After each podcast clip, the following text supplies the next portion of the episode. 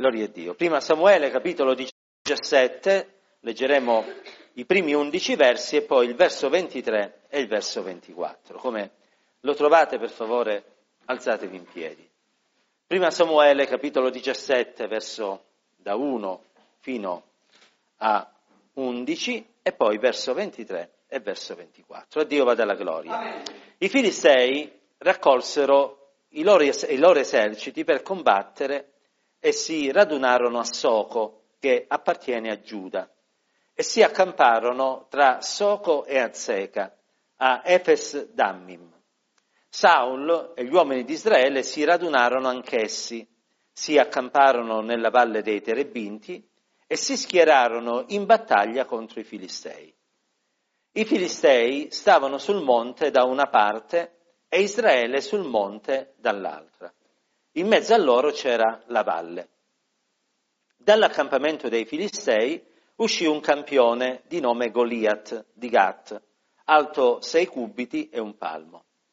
Aveva in testa un elmo di bronzo, indossava una, cara- una corazza squame che pesava 5.000 eh, sicli di bronzo, portava delle gambiere di bronzo e un giavellotto di bronzo dietro le spalle. L'asta della sua lancia era robusta come un subbio di tessitore. La punta della lancia pesava 600 sicli di ferro e colui che portava il suo scudo lo precedeva. Egli dunque si fermò e rivolto alle schiere di Israele gridò, perché uscite a schierarvi in battaglia? Non sono io il Filisteo e voi dei servi di Saul? Scegliete uno dei vostri e scenda contro di me. Se egli potrà lottare con me e uccidermi, noi saremo vostri servi. Ma se io sarò vincitore e l'ucciderò, voi sarete nostri sudditi e ci servirete. Il Filisteo aggiunse, io lancio oggi questa sfida a disonore delle schiere di Israele. Datemi un uomo e ci batteremo. Quando Saulo e tutto Israele udirono queste parole del Filisteo, rimasero sgomenti ed ebbero grande paura verso 23 e 24.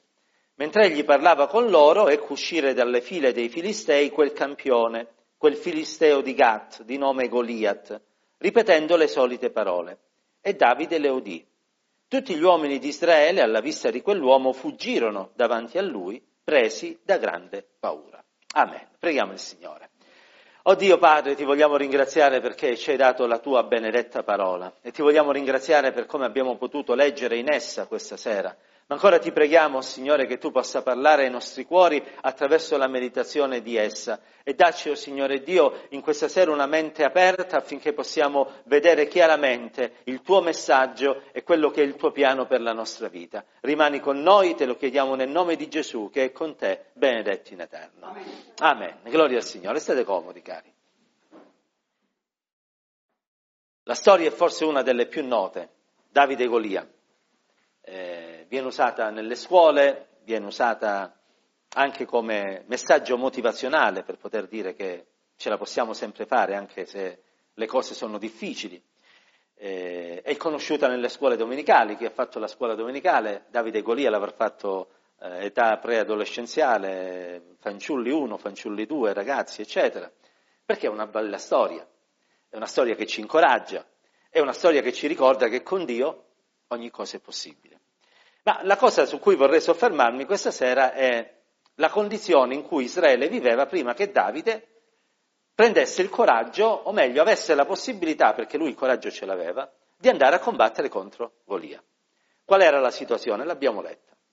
Ogni mattina arrivava il Filisteo, lanciava la sfida, gli israeliti avevano paura, si ritiravano e stavano sul loro monte, mentre sull'altro monte c'erano i Filistei. Ora, questa situazione è una situazione che apparentemente sembra buona. In fin dei conti, dicevano gli ebrei, fino a quando noi non andiamo contro Golia, stiamo tranquilli e sereni. Non corriamo il rischio di morire. Se dovessimo provare ad andare contro Golia, sicuramente moriremo. E quindi vivevano, ma mi chiedo se quella era vita, nel senso che se non dovevano stare al loro posto, Ogni volta che tiravano il naso fuori dalla loro porta vedevano il, fi- il filisteo Golia. si facevano prendere dalla paura, si ritiravano in casa e ogni giorno si ripeteva questa storia. Ora, nella nostra vita delle volte viviamo proprio questo tipo di condizione. Abbiamo paura, paura di cosa? Delle circostanze, dei problemi, delle persecuzioni, eh, di quello che potrebbe succedere e, abbiamo, e non abbiamo il coraggio di poterle affrontare, perché temiamo di essere sconfitti, di poter soccombere.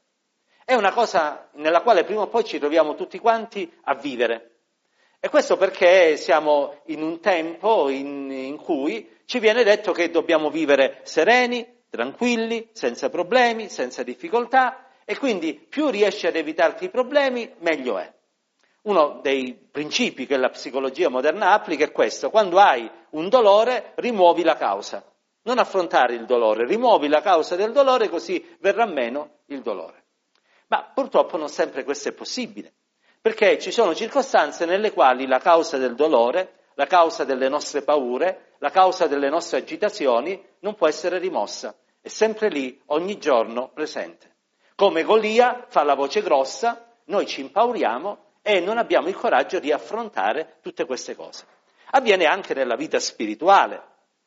Voglio dire, in più di un'occasione sentiamo da parte del Signore in cuore di fare qualcosa, però c'è un sentimento che ci blocca, delle volte la timidezza, delle volte la paura di non farcela, altre volte l'idea che non siamo all'altezza, che non siamo capaci, il pensiero che qualcuno potrebbe ridere o sorridere di noi, l'idea che potremmo fare una brutta figura, tante cose che ci bloccano. Ci possono bloccare, ad esempio, nel trovare il coraggio di testimoniare durante il culto, di elevare una preghiera o di testimoniare all'aperto, di dare un opuscolo quando incontriamo qualcuno per dirgli c'è un messaggio per te da parte del Signore.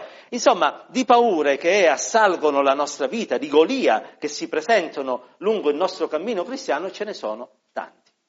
E noi spesso scegliamo la strada che scelsero gli israeliti, ce ne rimaniamo chiusi in noi stessi.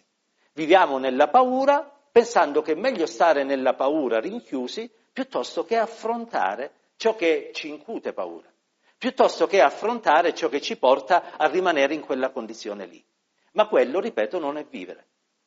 Non era vivere la condizione in cui si trovavano gli israeliti, non era vivere ad esempio la condizione in cui si trovarono in un altro passo famoso che si trova in Seconda Re, eh, gli israeliti quando erano, ass- eh, scusate, i samaritani quando erano assediati. Erano lì che erano circondati, i loro avversari non riuscivano ad entrare dentro le mura. Ma dentro quelle mura c'era fame, dentro quelle mura c'era povertà, c'era disperazione, dentro quelle mura addirittura succedeva che le madri cuocevano i bambini e se li mangiavano. Dentro quelle mura avveniva di tutto e di più, perché non avevano il coraggio di andare a combattere contro gli assiri, contro questi nemici che li circondavano, perché pensavano che non ce l'avrebbero mai potuto fare. La stessa paura che ad esempio assale a un certo punto Elia, il profeta del fuoco, a dimostrazione che nessuno di noi è esente da questo pericolo, ma che tutti ci possiamo trovare nella condizione di dire non ce la faccio, è inutile che ci provo. Elia, il profeta del fuoco, che aveva dimostrato grande coraggio quando sul monte Carmelo combatte contro 400 profeti di Baal. Un uomo che aveva dimostrato coraggio perché, al contrario di come facciamo noi, anziché rendere le cose facili al Signore, gliele rese difficili. In che senso?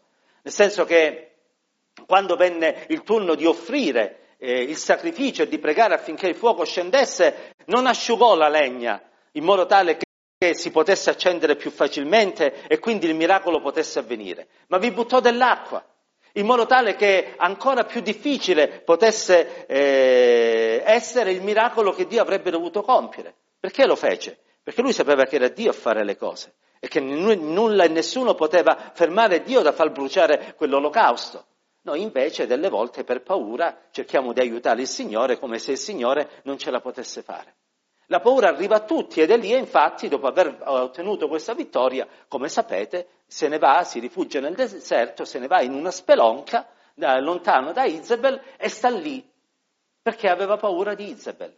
Anche lui in questo modo non stava vivendo perché si era rinchiuso là dentro, tant'è che a un certo punto, lo leggiamo in Prima Re 19.9, il Signore arriva, lo chiama e gli dice Elia, che cosa ci fai qui?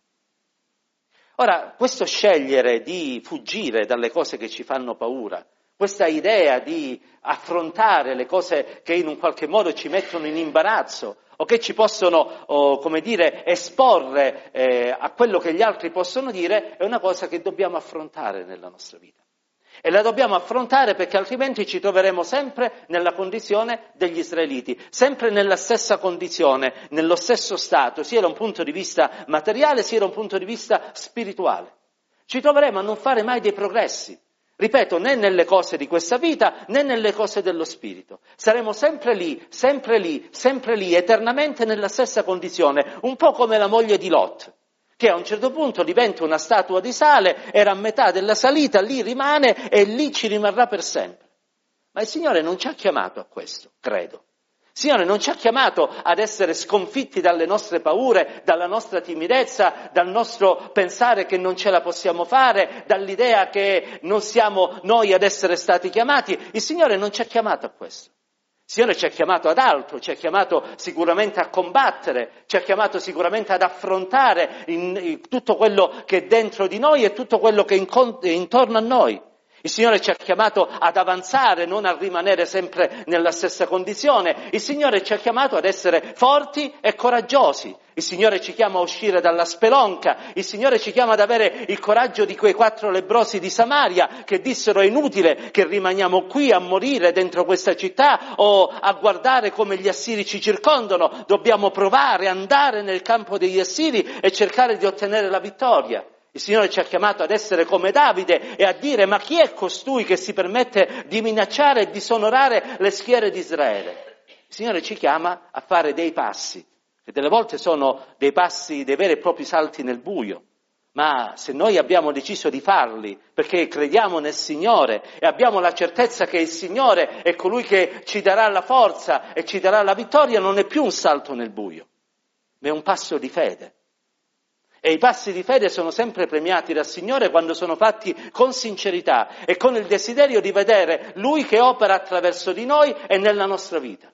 Perché Davide, lo sapete, non vi devo ripetere la storia, l'avete studiata chissà quante volte, quando va a combattere contro Golia non va a combattere nel suo nome o per la sua forza o con l'idea che lui fosse più abile di suo fratello che era alto oh, era molto più alto di lui o che potesse vincere per mezzo della corazza che Saulo gli aveva messo addosso.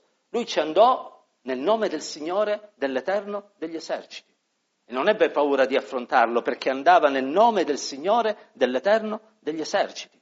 Ed Elia non ebbe paura poi di scendere da quella spelonca perché il Signore l'aveva chiamato, andò, unse Eliseo, continuò e completò il suo ministero fino a quando arrivò ad essere portato in cielo su un carro di fuoco mentre Eliseo lo guardava e, e si rallegrava del fatto, anche se era dispiaciuto di perdere un fedele, un fedele amico e maestro come Elia era quei quattro samaritani quando andarono, scusate, quei quattro lebrosi quando andarono contro il campo degli assiri, andarono nel nome del Signore e tutti ottennero la loro vittoria. E allora, fratelli, dobbiamo affrontare le cose che limitano la nostra vita, soprattutto nel campo spirituale, ma non solo. E dobbiamo ricordarci di affrontarli nel nome del Signore. Perché come il Signore aveva mandato oh, i, i suoi discepoli nel mondo, e noi siamo mandati insieme a loro, egli li mandò nel suo nome. E quando questi andarono a proclamare l'Evangelo, essi lo proclamarono nel nome di Gesù e Gesù operò in mezzo a loro e Gesù operò con loro. Oggi noi abbiamo il problema delle volte di accontentarci di quel poco che abbiamo realizzato e di pensare che possa andare bene, perché in fin dei conti abbiamo una buona dottrina, abbiamo dei bei cantici, sappiamo qual è la verità, magari abbiamo anche fatto qualche esperienza col Signore e siamo contenti di dove siamo arrivati. Sicuramente siamo meglio di quelli che ancora non hanno fatto l'esperienza della salvezza.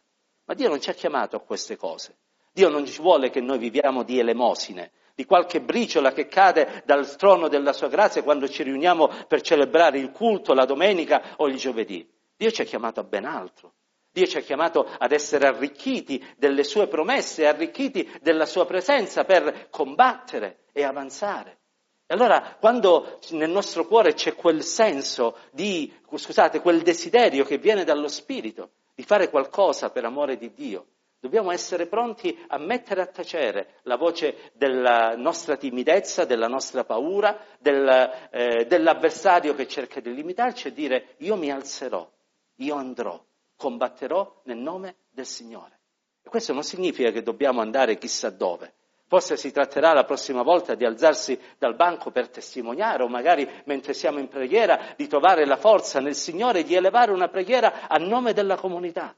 Forse si tratterà, quando faremo qualche evangelizzazione, di porgere un opuscolo a un amico, a qualche conoscente a cui magari mai abbiamo parlato del Signore, per invitarlo. Forse si tratterà di fare qualcos'altro, non lo so.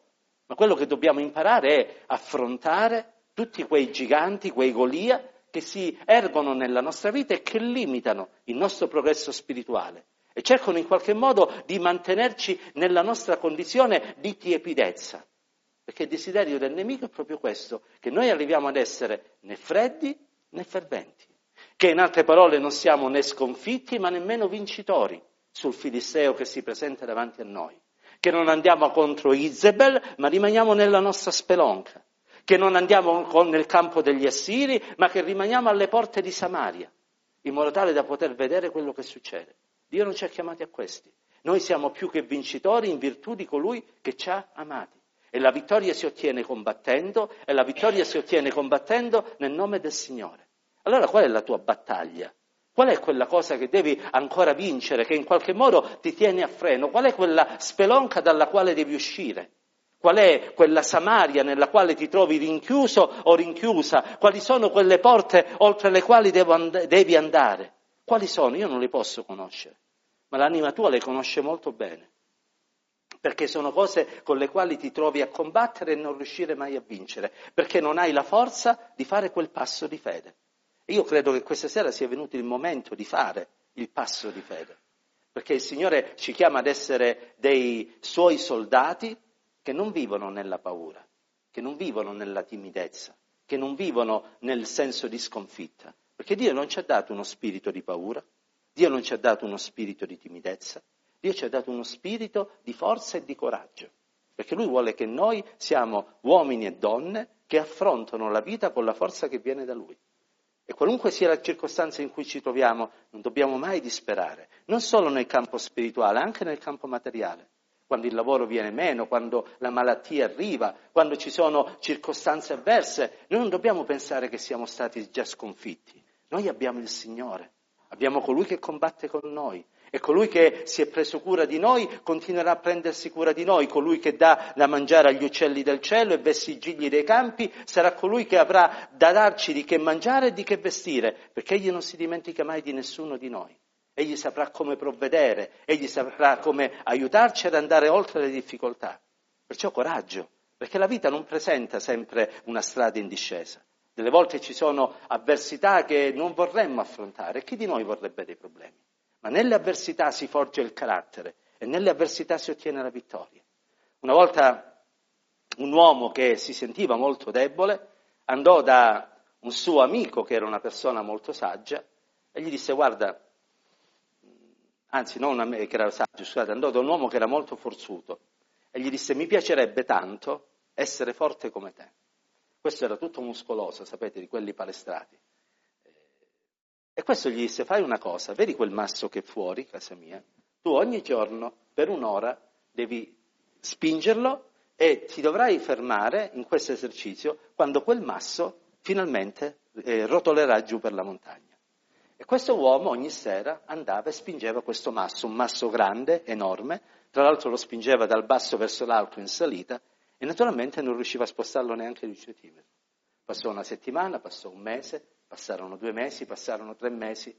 Alla fine questo uomo si arrese e disse guarda, mi ha mandato a fare una cosa impossibile. Secondo me neanche tu ci riusciresti a spostarlo.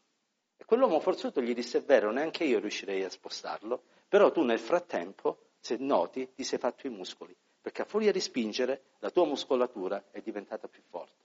Sapete perché delle volte nella nostra vita dobbiamo affrontare grandi ostacoli? Perché ci dobbiamo fortificare. E la forza viene nel momento in cui lottiamo e combattiamo. Perciò sii coraggioso, sii coraggiosa. Non vivere nella condizione di Israele, dentro oh, eh, la tua spelonca nell'attesa che eh, Golia se ne vada, perché Golia non se ne andrà, ogni mattina si ripresenterà, fino a quando non ci sarà un Davide. E io spero che quel Davide possa essere tu, fratello o sorella, che andrà, combatte e ottiene la vittoria. Delle volte il mondo intorno a noi ci sembra come un Golia, qualcosa di invincibile e di insuperabile, ma noi abbiamo creduto nel Signore e nel Signore sapremo che otterremo la vittoria. E da oggi non vogliamo più lasciarci vincere dalla timidezza o dalla paura, ma vogliamo nel nome del Signore agire ed essere certi che in Cristo noi avremo la vittoria. Chiudiamo gli occhi, chiamiamo il capo, preghiamo il Signore con tutto il cuore. Gloria al nome di Dio.